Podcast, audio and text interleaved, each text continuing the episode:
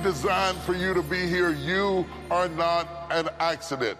Maybe your mother rejected you. Maybe your father wouldn't own you. Maybe they didn't stand by you. Maybe somebody left you in a dumpster. Maybe you were in a trash can. Maybe you were put up for adoption. I don't care how your mother felt about you. You are not an accident to God. God predestined, predetermined, and preordained for you to be in the earth. You are not an accident. My father is the husbandman means you have been planted. All right? And now, when we begin to talk about this, is interesting. Let's let's go a little bit further because I think I think this is going to be good.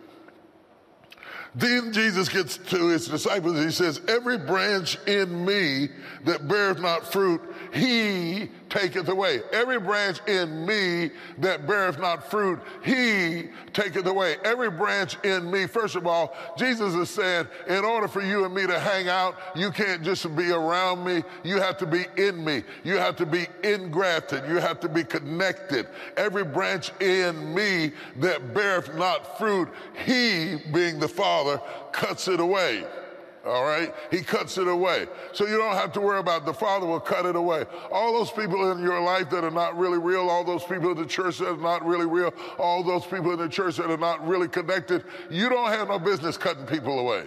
You don't know what you're doing. You can cut away somebody that God wants.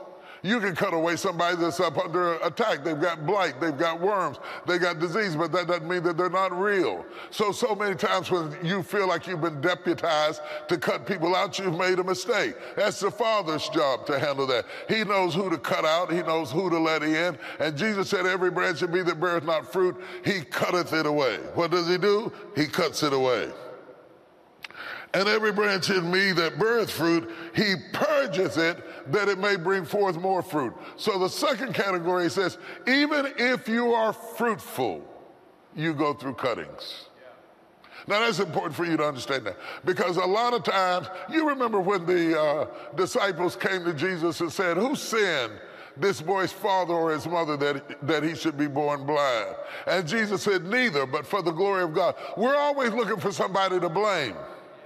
And whenever there's a cutting in our life, there's a cutting back in our life, somebody dies in our life, somebody leaves in our life, somebody divorces in our life, somebody hurts us in our life, we always need somebody to blame because we are always trying to intellectualize divine providence. Providence cannot be intellectualized. It just is what it is.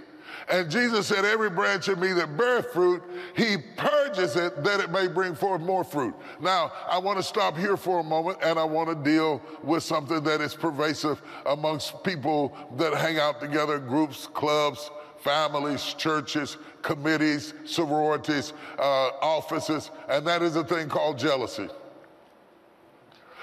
Jealousy is born when one person feels like they go through things that other people don't go through and they feel like life is unfair to them. But this text is quite clear. Everybody gets cut. Some people get cut completely off. Some people get cut back. But nobody in the story goes without being cut. Everybody goes through cuttings in life. All right? So every branch of me that bear fruit, he purges it that it may bring forth more fruit. Now, both of them got cut, but one of them got cut to kill, and the other one got cut to increase. All right? So if you're going to grow, you're going to grow through the cutting to increase. You're going to go grow because you've been purged. You're going to grow because there have been times in your life that you've been cut by. I hate to tell you this, dancing don't make you grow. Shouting doesn't make you grow. Rejoicing in the Lord doesn't make you grow. I know everybody's been teaching this, but praising God does not make you grow. What merely causes you to grow when you endure chastisement, when you endure being cut back, when you endure being purged, that's what causes you to grow. It is not the good times that make you grow. It's the bad times that make you grow. The hard times, the painful times, the lonely times, the frustrating times, the tearful times. Those are the times that really cause you to grow. And God says, if you are growing and you're doing pretty good, the reward is I'm going to cut you back. yeah. Yeah, that's how I reward you. I'm not going to let you stay at the level you're at. I cut you that you might bring forth more fruit. Now, listen at the love that's in that. At first, I don't feel no love in that. My mother used to tell me, I'm whipping you because I love you. I had a hard time with that because I thought, if you really love me, you would put that switch down, okay? But God is basically saying the same thing. He said, I'm cutting you because I love you. What, what do you mean by that? I'm cutting you because I love you too much for you to be satisfied with producing on this level when I created you to produce on that level. And so I have to cut you back on the level that you're producing on so that you can discover that you can do more than where you are. That's good, isn't it? I think if I sat down right now, I've said a whole lot. I think if I stop right there, I've already said something to you that caused you to grow. Because we have a tendency to become satisfied with average. But Jesus said, Every branch in me that beareth fruit, I purge it that it might bring forth more fruit. So if you're fruitful and you want to bring forth more fruit, you have to be willing to go through, to, through cuttings in order to get to the place that you become more fruitful. Let's talk about fruit. My children, I have five children, they are the fruit of our marriage. They are the fruit of the marriage. They are not just the fruit of me, they're the fruit of the marriage. They're the fruit of the union between my wife and I. The offspring is fruit. Anytime you know there has been fruit, there has been relationship. Unless you are the Virgin Mary, if you are pregnant, there's been relationship. Even in nature, if there's going to be peach trees and there's going to be peaches on them, the bees are going to cross pollinate between one blossom to the other because fruitfulness is a result of relationship. You cannot be fruitful and not be relational. Okay? So if you're going to be fruitful as a child of God, you have to have a relationship with God, not with church, not with your pastor, not with the bishop, but a relationship with God where you are in communion with Him, and the offspring of that communion is fruit. I can look at my children and I can hear them talking, and I can hear my wife talking, and I can hear me talking. Sometimes they sound just like their mother, sometimes they sound just like me. You know why? We didn't do it by ourselves. So there's a little bit of her in them and there's a little bit of me in them. And so it is with relationship. As God's spirit gets together with your spirit, the fruit that is born in your life is going to have a little bit of both in it in order for it to be effective. We have this treasure in earthen vessels that the excellency may be of God and not of us. Are you hearing what I'm saying? So you need not to think that it's going to be all God and none of you or all you and none of God. The fruitfulness that occurs in your life requires a collaborative effort between the two things. You cannot sit back and do absolutely nothing and pray and say, if it's the Lord's will, I'm going to have it. No, this is fruit. You have to be involved. Wake up, wake up, wake up, wake up. You have to be involved. You have to be connected. God is not going to do it arbitrarily without you. He's going to do it with you. These children are going to be born through the union between you and God. They are fruit. Now, if you don't understand that, you might as well close your Bible. Everything else is gone. And a lot of Christians don't understand that. They spend all their life praying on God to praying to God, asking God to do things, and they don't know that they're not waiting on God, God is waiting on them. Because God is requiring something of you in order for you to be fruitful. Every branch in me that beareth fruit, I purge it, He purges it, meaning the Father, that it might bring forth more fruit. Somebody say more fruit. If you want more fruit, and there's nothing wrong with wanting more. Stop allowing people to make you feel bad because you want more. If you suspect that your potentials exceed your position right now, if you think that you have more potential to go to the next level than where you are right now, shout more fruit. When you shout more fruit, you're saying to yourself, I want my capacity to grow to the level of my vision.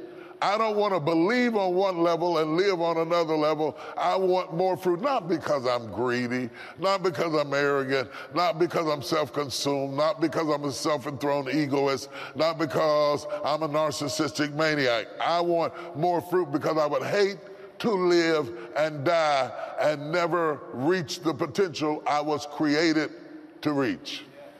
That's where we are right now. So Jesus says, just because you're connected to me doesn't mean I won't cut you. I will cut you back. You will suffer loss.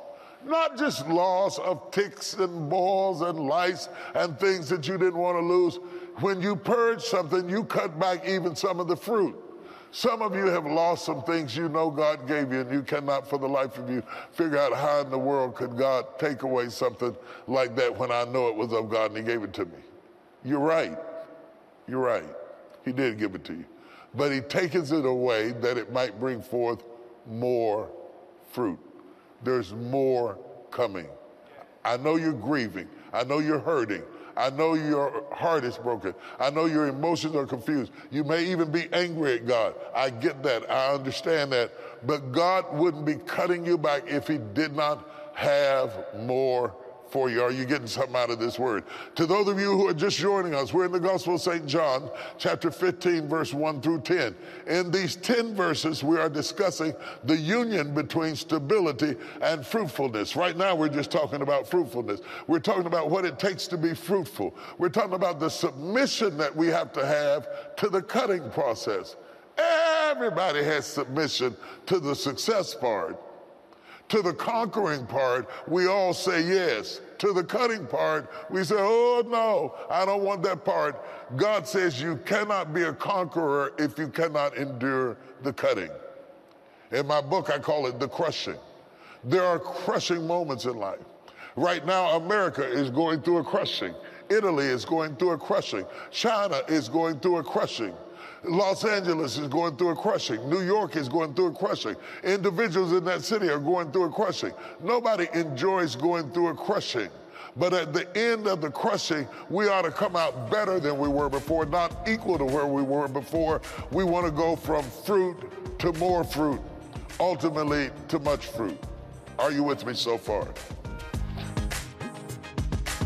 Thank you, Jesus. He is absolutely marvelous. I feel the presence of the Lord. I, there's just a glory that comes from being in His presence and worshiping Him and lifting Him up. And while we're in His presence, we shall not appear before Him empty handed. We come before Him not only to receive, give me Jesus, give me Jesus. Everybody got that, give me Jesus. But you can't just receive and not give. You can't just reap and not sow. You cannot just be a taker in the kingdom of God. You need to sow into the kingdom of God. So we're going to give you an opportunity to worship the Lord in your giving and to offer up your sacrifice before Him. This is so personal. This is this is an expression of your love and adoration for God and your financial covenant that you have with God. This is so personal that can't nobody do it for you but you. Everything else we can do for you. We can preach for you, we can sing for you, we can clap for you, we can do it. But when it comes to giving, this is your personal sacrifice between you and God. What do you think about Jesus? What is he worth to you? What has he done for you? This is your opportunity to either be like the nine who walked away and said nothing or the one who came back to say thank you. Oh, it's getting to the good stuff now. Then he says, Abide in me and I in you, as a branch cannot bear fruit of itself except it abide in the vine, no more can ye except ye abide in me. I want you to underline every time you see the word abide. Abide in me and I in you.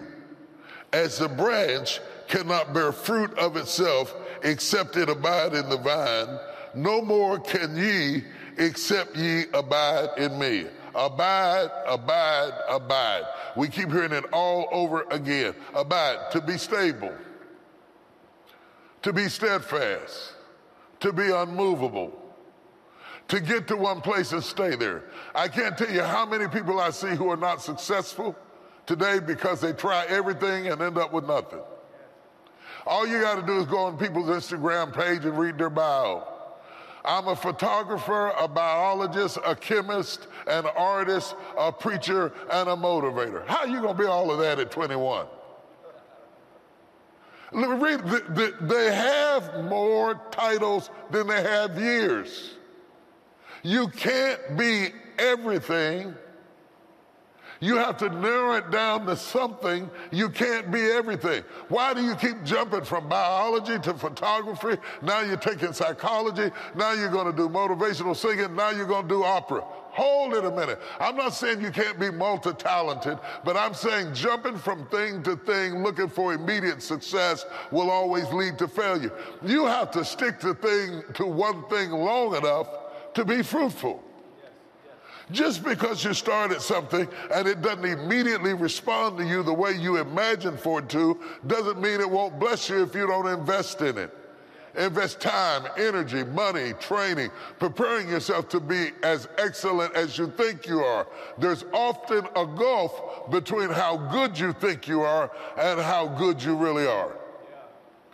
Back in West Virginia, we used to say, I wish I could buy you for what you're worth and sell you for what you think you're worth. I could live off the profit the rest of my life. A lot of times people deceive themselves into thinking that they're better at something than they really are. That's why you need some people in your life who can tell you the truth. That was not that good.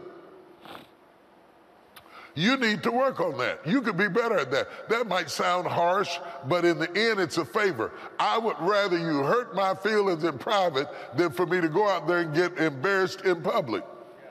Okay? So, Jesus is saying this, and it's something I think we need to pay attention to. Abide in me, and I in you.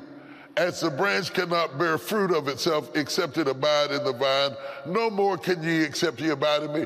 Notice that Jesus doesn't talk about stability and abiding in him until he's brought up cutting.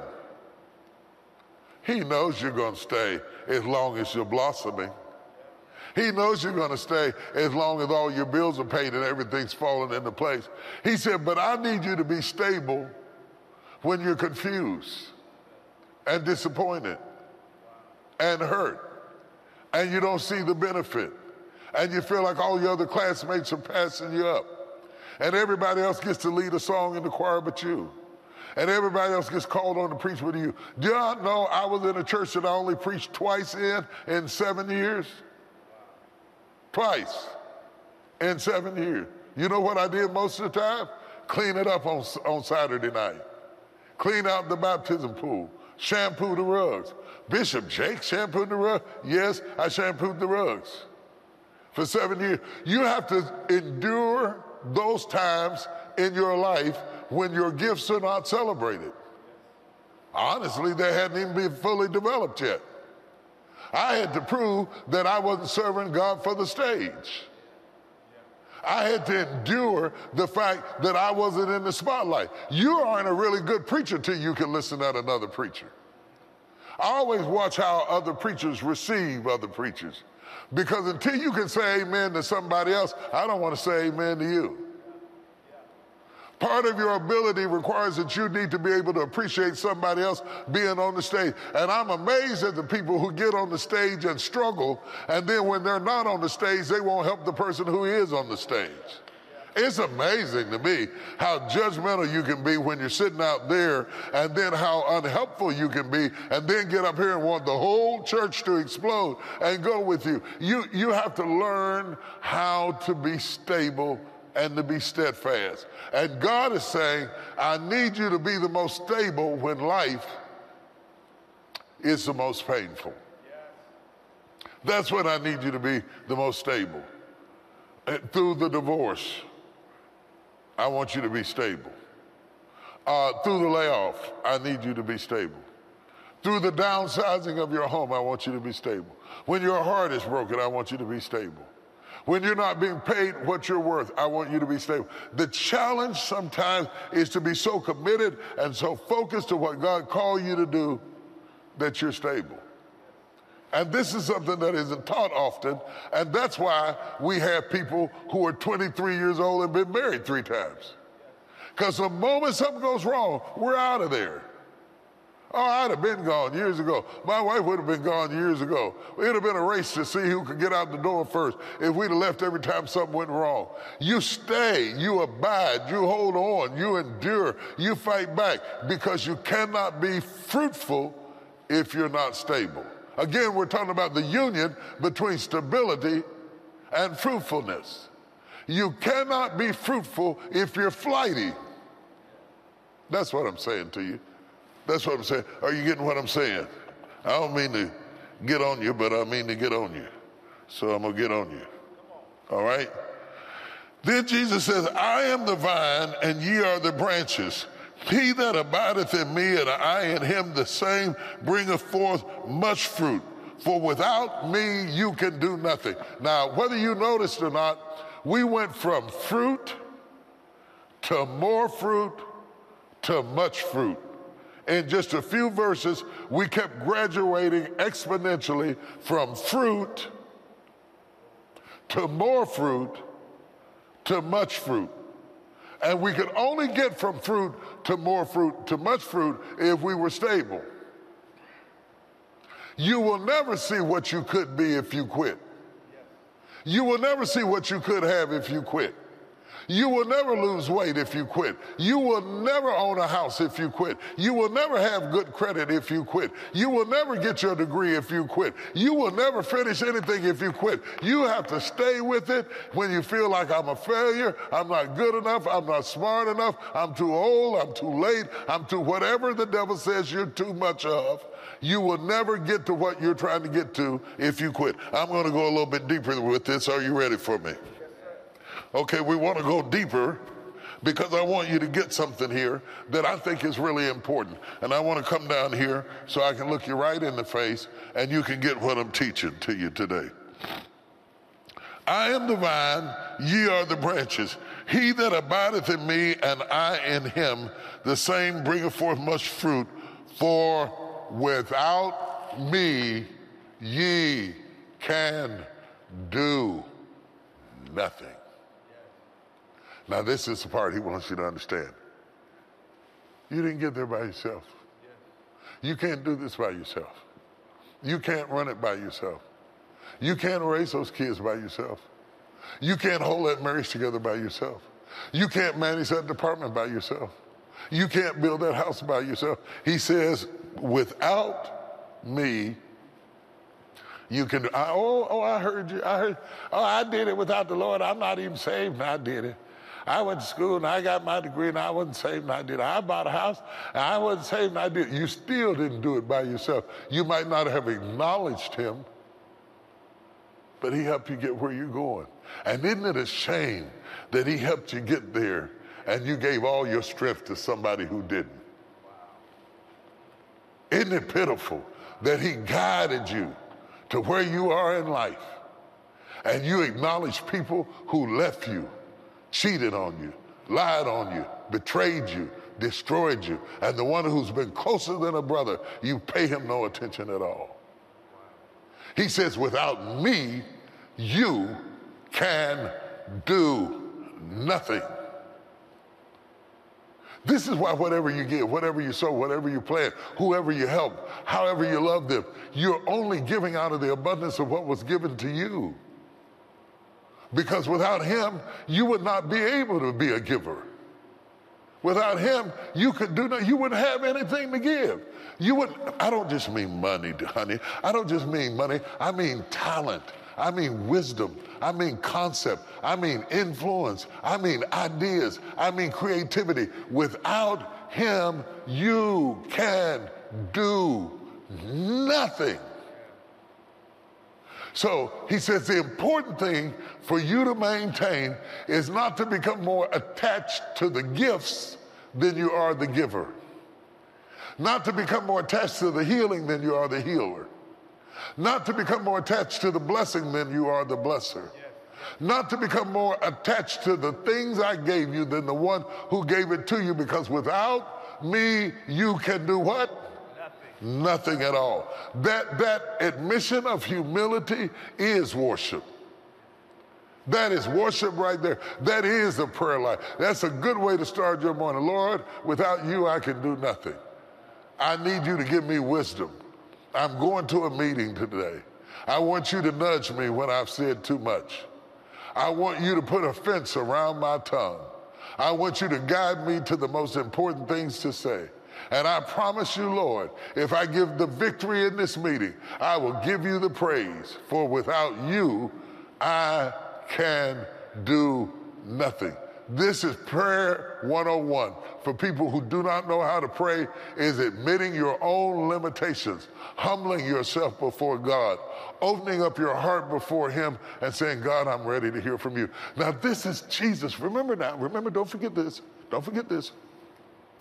This is Jesus' summary to his disciples.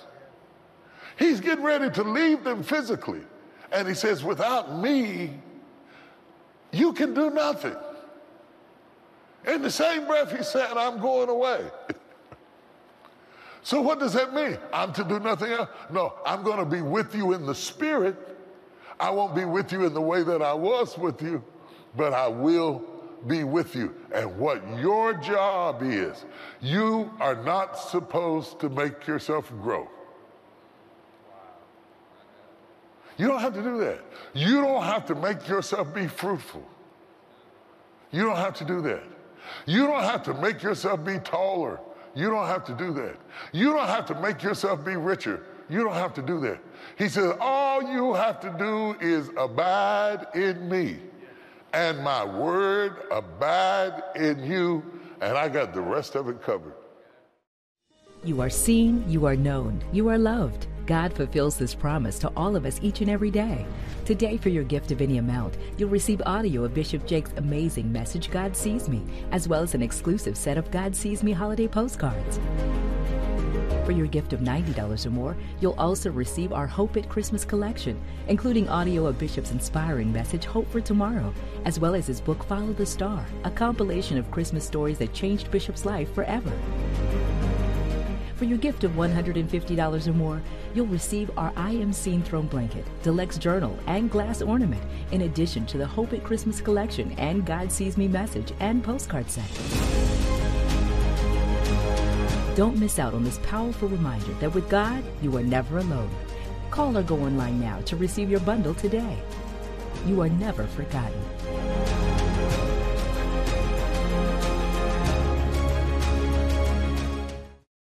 As we can and as much as we can, through whatever means we can, we will continue here at the Potter's House to get the Word of God to you in your house, in your life. We don't have to have none of this stuff to have Jesus. We can have our faith anytime, anywhere, whether it comes through your phone, whether he's coming through your iPad, whether he's on your TV set, it's still the Word of God. He said, I am the Lord thy God. I change not. In the face of pneumonia, I change not. In the face of cancer, I change not. In the face of coronavirus, I change not. You can change the name, I change not. I alone am God, and besides me, there is no other. And I want to challenge you right now to anchor your soul in something that is not changing, that's stable, that's solid, that's absolute, that's sure, that you can put your foot on it and it won't break away. It is the Word of God.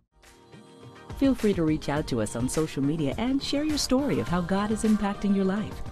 We look forward to seeing you next time on The Potter's Touch.